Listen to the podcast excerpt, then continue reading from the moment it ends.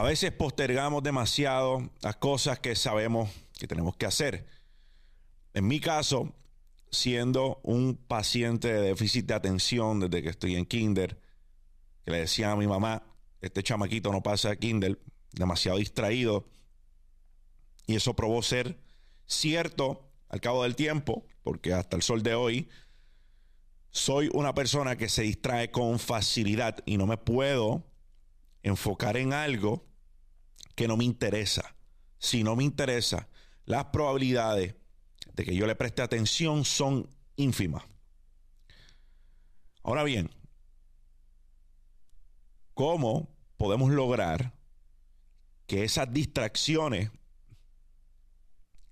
no se adueñen de las cosas que queremos lograr? Por mi parte, ahora más que nunca ha probado ser cierto que la mayoría de las distracciones vienen de algún dispositivo móvil. Y nosotros los creadores de contenido pecamos bastante de estar pendiente a nuestras redes sociales porque de eso va a depender el performance de nuestro alcance, ¿verdad? Si yo no llevara un año y medio subiendo con la consistencia que he estado subiendo,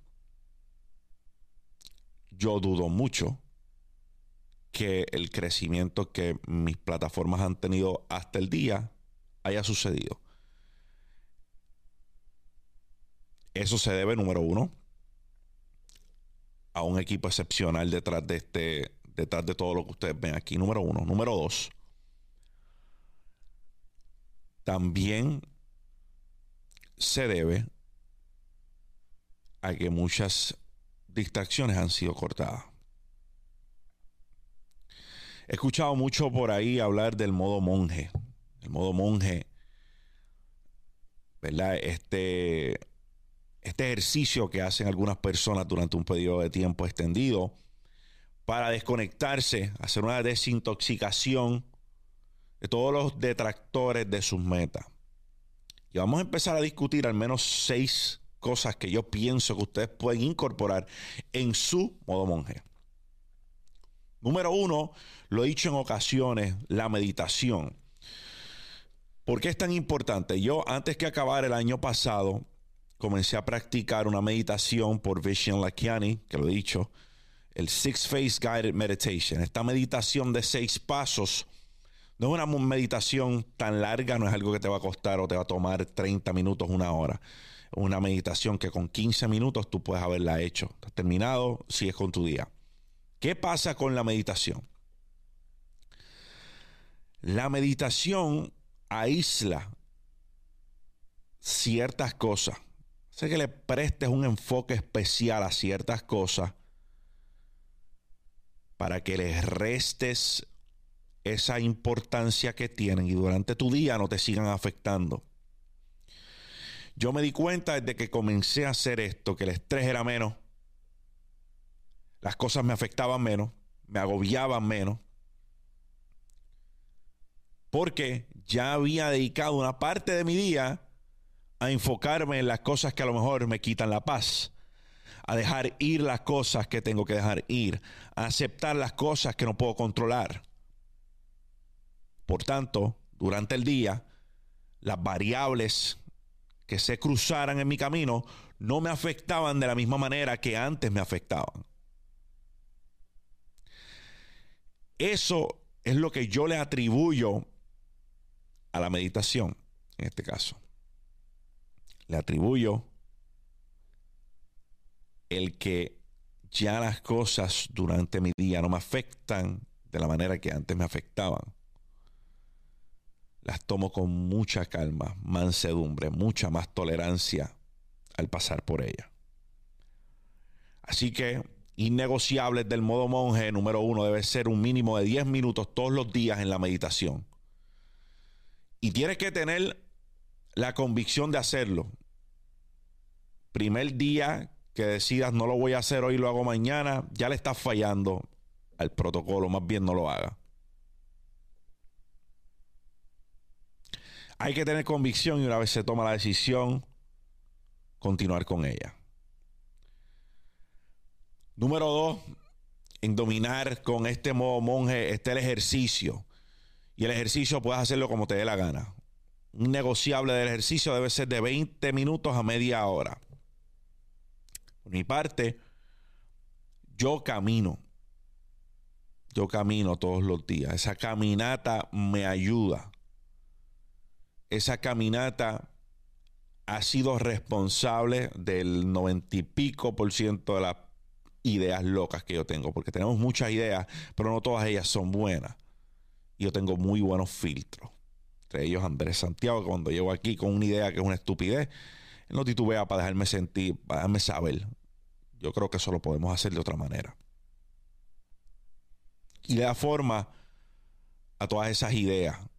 Como si caminar fuera la energía que yo necesito para convertirme en un embudo y recibir todas esas ideas que vienen de el universo o como quieras llamarle.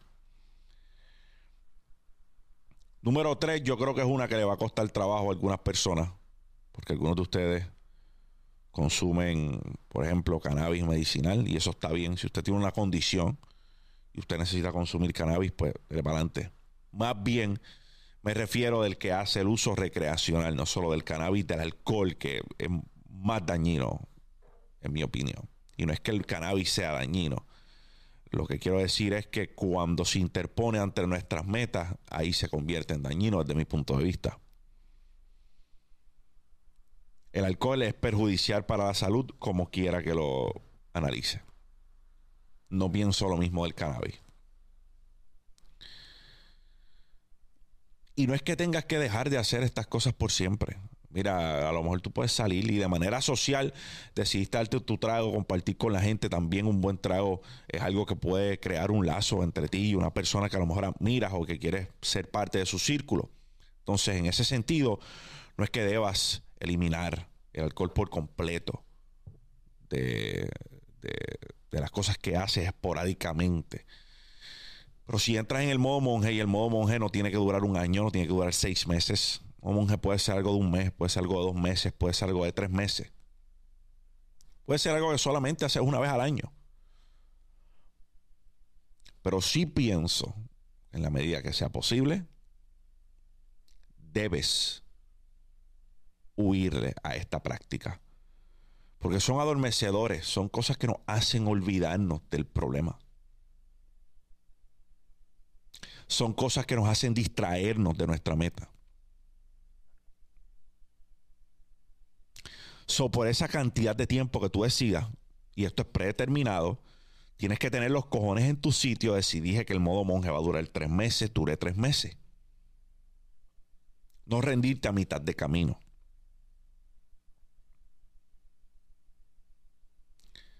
Así que no negociable número tres, cero alcohol, cero droga, una cantidad de tiempo. La que tú determinas. Esto no lo va a imponer nadie. Yo no estoy aquí para decirte que el modo monje tuyo debe, debe durar seis meses, ocho meses. No, eso lo vas a decir tú. Y el que tiene la decisión en su mesa de quedarse mal eres tú. Y el efecto contraproducente que eso tiene a largo plazo lo vas a pagar tú. Porque una vez le dices una mentira a tu mente, una vez le fallas a tu mente, tu mente acepta esto como norma. Número cuatro, las redes sociales. Y no estoy diciendo que tienes que cancelar las redes sociales o no entrar a ellas por un periodo de tres meses, un mes. Muchos de, ellos, muchos de ustedes, perdón, tienen negocios que dependen de sus redes sociales entonces no solo sería injusto decirte que no entres a tus redes sociales, sería insensato porque estarías causándole un daño directo a tu negocio. Pero tengo horario.